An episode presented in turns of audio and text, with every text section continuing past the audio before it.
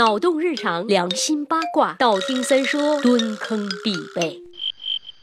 很多人在微博上打听李老板，打听我和李老板的关系。那么好吧，我就不一一回复了。我们是纯洁的好基友关系，稀罕我的就赶紧来聊吧，好吗？千万不要客气。来，山上的朋友们，让我看到你们挥舞的双手好吗？好吧，其实更多的小伙伴呢是蜂拥到微博上来问李老板的，感觉很土豪，又很会省钱顾家，不给人发工资的样子呀。他也是单身呀，妹子们，去聊吧，好吗？聊的时候带着你们的偏偏来。说起李老板的为人呢，真是没什么好说的。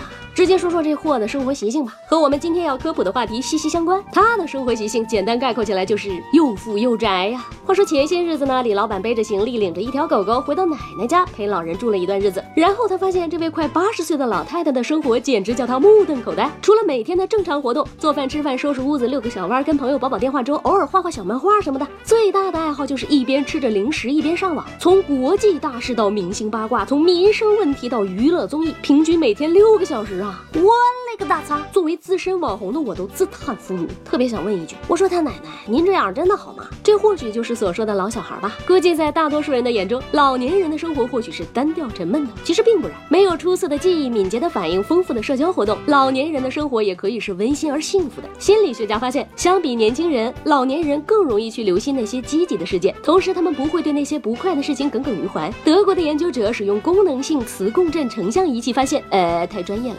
就是德国的研究者用很牛逼的机器发现，老年人看到快乐的图片时更容易分心。此时，他们大脑中控制情绪的区域有强烈的信号发出。通过心理评估后，人们发现脑部信号最强烈的人情绪稳定性最好。换句话说，如果老年人具有足够的认知资源，他们的大脑更倾向于产生积极乐观的想法。仔细回想一下，老人们其实很容易知足的，一件小小的事情就能让他们幸福很久。当然，老年人对积极事件的关注，或许是源于生命时间的局限，他们的生命历程在缩。短，所以注意力更专注于当下发生的事情，而并非未来所要去追求的目标。换句话说，老年人常常想到的是自己已经拥有的，就不会被那些无法得到的事物所困扰。在人际交往当中，老年人也更加关注自己身边的人，而不是扩大自己的朋友圈。虽然这样的交际显得有一些狭隘，但却避免了一些在人际交往过程中可能会产生的困扰。最后，老年人的幸福感还源于他们在面临失败时的调节能力。随着年龄的增长，他们将面临一系列的失去，诸如记忆力。行动力以及思维能力的衰退，亦或是亲朋好友的离去。当老年人面对这些失败时，往往会采取补偿性的控制策略。对于他们无法达到的目标，他们不会盲目的乐观，而是选择改变自己的想法，坦然接受。这样的策略能够让他们始终保持一个乐观向上的生活态度。综上所述，老年人并没有我们想象的那么衰弱消极，相反，比起年轻的一代，他们更加善于发现生活中的美好。唉。